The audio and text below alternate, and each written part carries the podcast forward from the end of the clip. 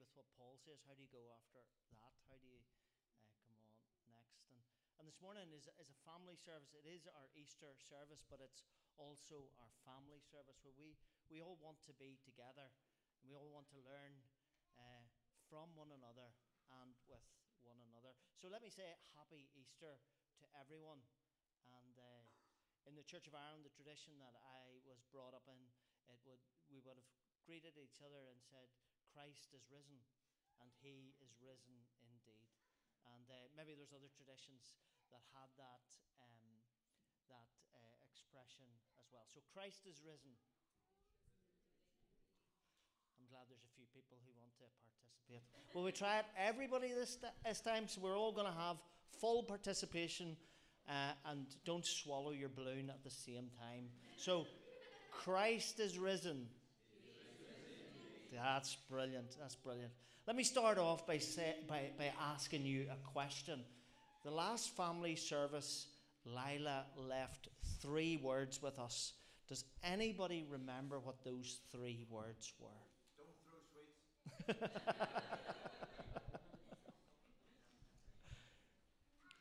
Anybody got any ideas? They're, they're from Ephesians. Yes? I mean, courageous? No. But we're going to leave that one today. That's okay. Be humble, be gentle, uh, and be patient. And I wasn't here that Sunday morning, but I watched it online. And over the last four weeks, I've had the privilege of trying to engage those words um, as, as I've just lived out my week or my day. Because there's a pressure that comes on sometimes, isn't there, in life? And uh, no matter what age we are, uh, we all find a pressure of one form or another. And sometimes it's good just to take a step back and think, Am I being humble? Remember, Lila shared with us the opposite of that was. Does anybody remember what the opposite of being humble is?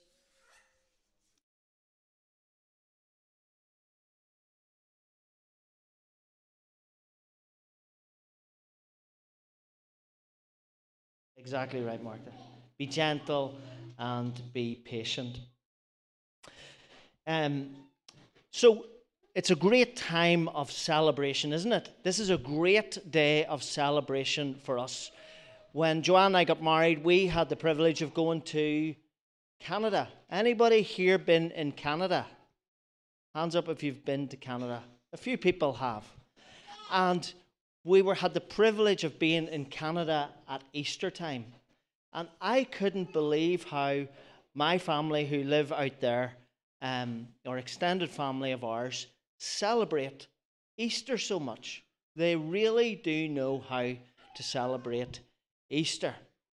But for those disciples and those people who were there when all of this happened, there was a very different array of emotions, wasn't there?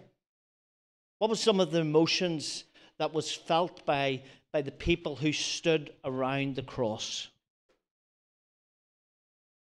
Were they happy or were they sad? Sad is right. What about the disciples? What, how do you think they were as they stood around the cross? Sad is right, exactly. And maybe they were also a wee bit confused. This is our king. And our king is going to give himself up to die on a cross. Tell me some other emotions that were around. Go ahead. Exactly. And David reminded of that, us that, of that this morning at our dawn service where we had, where Jim and Fran put on, if you weren't there, you missed a great feed, as we would say here in Northern Ireland. Um, and so there was some people actually were happy um, that that he was dead. Who else was going ahead, Amelia? Anxious because they didn't know what was going to happen next. Um, any more?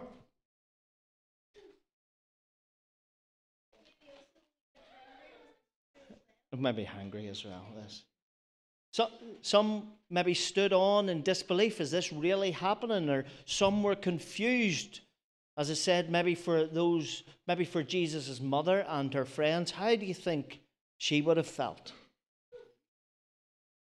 Anybody else but you, Amelia? Petey? Sad, exactly right, son. Sad, maybe worried, and maybe heartbroken, as only a mother could be. And, uh, and so, so I, want to th- I want, just want us for a moment just to think about that. While it's, a, it's really a celebration for us, isn't it? Like you get loads of Easter eggs and we hear the story of Jesus about a hundred times. And if you've been following Neil all week on the hands, hands up, who, who below? No, I'll not actually do that. Um, so have you followed Neil all week as he has brought us through the story? Was that really good too? Bringing us right through uh, all the emotions of the story. But today I want us just to pick out three more words that I believe is represented in and around this story. You see, if we're going to be followers of Jesus, we don't need just to be humble and gentle and patient. We do need those things, but we need some other things as well. So I'm going to suggest another three things, and maybe you'll be able to help me work out what they are. The first is seen in a man called Joseph of Arimathea. Amelia? Different story. Joseph of Arimathea. Does anybody know what he did in the story? Yes, Petey.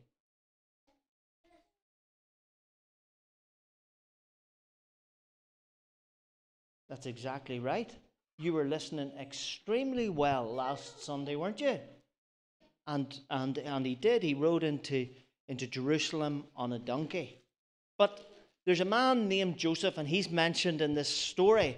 And what we know about Joseph is he's a wealthy man, he's part of a very religious organization. But he followed Jesus secretly. He was interested in Jesus but he didn't really want his friends around him to know that. Why do you think he didn't want his friends to know that? They might make fun of him, yeah. They might disown him. He might lose his credibility with those around him. And so, um, so he was afraid, wasn't he? We read in, in one of the translations, we, were, we read, he was afraid and he went to Pilate. After Jesus had died, he went to Pilate and asked Pilate, Can, you, can I have Jesus' body? Can I bring it to my tomb? And uh, Mark chapter 15 tells us this about Joseph. Would you hear this about Joseph? I think this is really important. It says he lived with an expectancy of the kingdom to come. He had this wee bit of, what is this Jesus about? And why are people giving their lives to follow him? What is it that makes this different? And so he plucked up, what did he pluck up? Because this is our first C. What did he pluck up? He plucked up some courage. That's right. He plucked up some courage and he went to Pilate and he said to Pilate, Can I have Jesus' body? You know, he didn't know how Pilate was going to respond that day. And he didn't know what his friends were going to think of him. And, uh, and so he didn't even know what that was going to mean for his family, this decision that he was making. What was it going to mean? How was these friends who didn't maybe like Jesus going to react? And so he plucked up courage. And that's the first C that I want to leave with you this morning. I've heard it said, courage is never present unless fear is present also. Courage is never needed unless fear is present also. And so, um,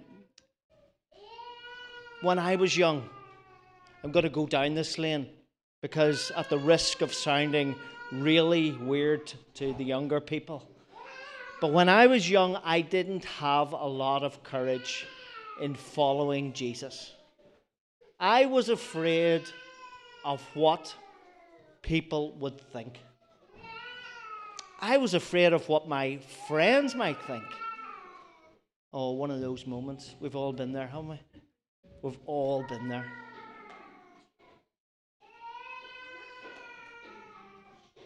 May let her have her say.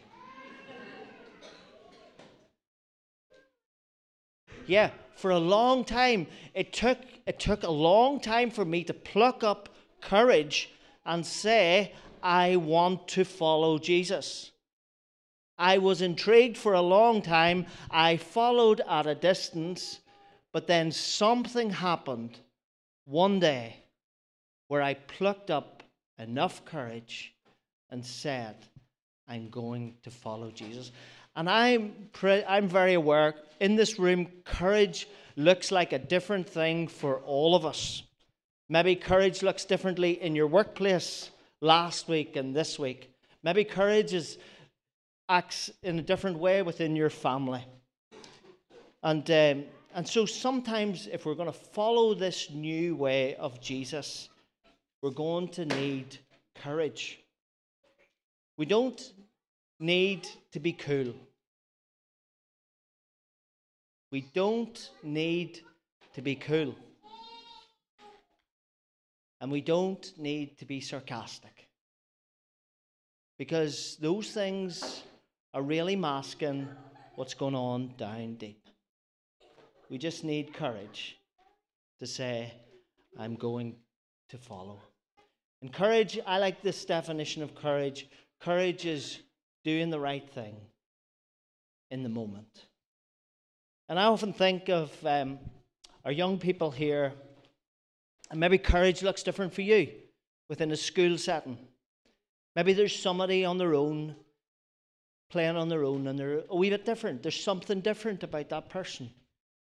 And maybe you just need enough courage to go and play and hold out a hand of friendship. Maybe courage for some of us older is going and saying, Sorry, I got that wrong. Maybe courage is visiting someone around the corner who you've never met before and they've never been able to get out cross their door since the pandemic. The fear is still very much there. And so, courage for us all will come in many different ways. The second group that I want to quickly look at this morning was those group of ladies. Remember, we heard in the story all the disciples, or most of the disciples, had deserted Jesus. But there was this group of ladies. Amy read it for us this morning at our dawn service. There was Mary and Mary, and I think another Mary, and then Joanna and some other lady. A group of ladies who, from the moment they encountered Jesus, they didn't follow him at a distance. They were full in. They were all the way. They cared for him. They cared for the disciples. They as Neil shared with us last week or whenever, they followed him a great distance. Neil wasn't able to tell you the distance, but because I'm a little bit more intellectual, I will tell you 120 kilometers from their home, approximately, they followed Jesus. They gave of their time, their treasure, and their talent. And even after he died. And they stood at the side of the, of, of the, the cross. They watched that horrible death while most there were jeering and sneering. The others had abandoned, those ladies remained. They were his faithful followers. And on the first day of the week, we read that they went to the tomb. You see, they had cared for Jesus up until this point. And they probably woke up that morning and thought to themselves, we don't know what else to do. other than go and care for him. Even though he's dead, we're still going to care for him. And so they, they arrived at the tomb and he wasn't there. They, they saw he wasn't there. And the next thing that we read is they turned on their heel. Is that an old expression? Turned on the heel? Like turned around? Um, and headed straight for the disciples. See, they understood the words of Mark 12, where Jesus said, The greatest commandment is to love God and love others. And I want to see, I want you to see this. I want you to see this that when they arrived in that tomb and Jesus wasn't there, their first thoughts were not themselves. Their first thoughts were those heartbroken, confused disciples. And they went straight to the disciples and they delivered the news. They cared for Jesus, they cared for God, and they cared for others. And um, they were people of compassion. And compassion, uh, the definition of compassion is this is the, un, the understanding of a problem or a suffering of another and acting to help solve that problem or alleviate someone else's pain more than your own. That's the and so that second C is compassion that I want to leave with you. Mother Teresa had um, this quote, and uh, she was a great woman of compassion. She was renowned for it, and uh, she's going to be with us in a minute. Uh, not all of us can do great things, but we can do small things with great love. And often our acts of compassion, and boys and girls, I want you to hear this. And you see, if you're if there's an adult sitting beside you and they're sleeping, could you give them a wee nudge? But let's all hear this together.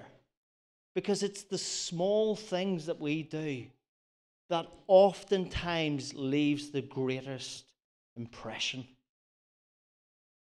It's not the big, fancy acts. And so we all can be involved in compassion. And the third part of this story that I want to end with, my third C, is found in this name, in this guy named Peter. He's one of those guys, he's marmite. You either love him or you don't love him. I don't want to say you hate him, but you don't love him. And Peter's brash and bold all through the story and all through the life of Jesus from he's followed him. He's the man who's dro- took out his dagger and cut off one of the ears of the soldiers and he wants to defend Jesus. He wants to do everything and he's one of these who has abandoned Jesus. And I don't think he abandoned Jesus because he didn't love him. He abandoned probably because he just didn't understand. He just didn't give himself time to listen to what Jesus was saying. And the women came to him and he was confused. We read he was confused and he didn't believe. And he didn't see it with his own eyes. And so he he um, so it wasn't good enough for him just to hear the stories of those faithful ladies. He, it wasn't good enough. He had to go and see himself. He had to investigate himself. He was one of those people who question everything. And so I'm a daddy, and um, and some of us in this room are parents. And um, I, I, promised I wouldn't mention his name, my son's name. Um, but he asks me a lot of questions. And, um, and it, that might sound really nice, so it is, but so it does. But if you're in the middle of trying to fix something, put something together, or do something, your son asking you every question about how everything works, after a while, you do have to repent for saying, Son, would you go and keep quiet for a minute? We've moved on now a little bit because we're five. And it's not alone asked the questions. He is now to the point where he wants to see it with his own eyes. So if it's a message, show me the message. If it's whatever, I want to see it with my own eyes. Prove it to me, Daddy. And this questioning of that Peter lived with caused him to act. It caused him to run to the tomb. It caused him not alone just to stand at the outside of the tomb, but we read it caused him to go into the tomb. When John stood back, he went on in. And uh, he lived with a sense of curiosity. Now, with our children over the years, I don't know, I hope I don't do this, but there is probably a high possibility that I will because I'm not engaging patience a lot at times. But you tell your son, in my case, be quiet. Stop asking questions. Stop. Stop. We dull down that sense of curiosity within them. And unfortunately, within church circles, we've done the same.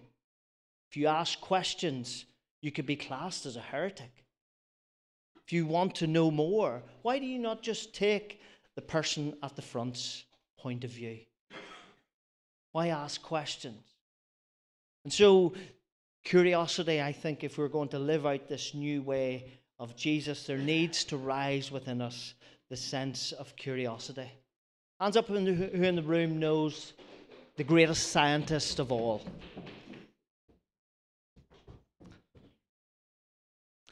Albert Einstein is classed as one of the greatest scientists of them all. And today we live with a lot of our understanding of stuff because of this man. And this is what he said I have no special talents. I am only passionately curious. Ask questions. You can never ask too many questions. He said, he, he, he called curiosity a miracle within each one of us all. That ability to question for more. And so I suppose I just really want to leave us with those three thoughts today as we think about Jesus. We think about following this new way of Jesus. Because if you're going to follow Jesus, let me tell you, no matter what age we are and how far we are on in the journey, whether we're at the start or whether we're well into the journey, whether we're young or whether we're old, whether we're in employment or in education or retired, you're going to need courage. You're going to need courage. If you're going to, to show the ways of Jesus and represent them to a lost world around you, we need to stir up compassion, just like these ladies who were there with him all the way through. And then we need to live with this sense of curiosity. No one person knows it all. No one person knows it all. And I think to the day I die, I think I'm going to be learning more and more and more about Jesus. Ephesians encourages us that there is mysteries to be known, that God wants to reveal to each one of us. That doesn't matter what age you are. Isn't that right, Bella? That's exactly true. There's mysteries God wants to reveal to each one of us, whether we're young, middle age, or older. And so let me leave you with those three words, and hopefully we'll remember them courage, compassion, and curiosity. Band's going to come and we're going to sing out with a couple of songs and continue to celebrate.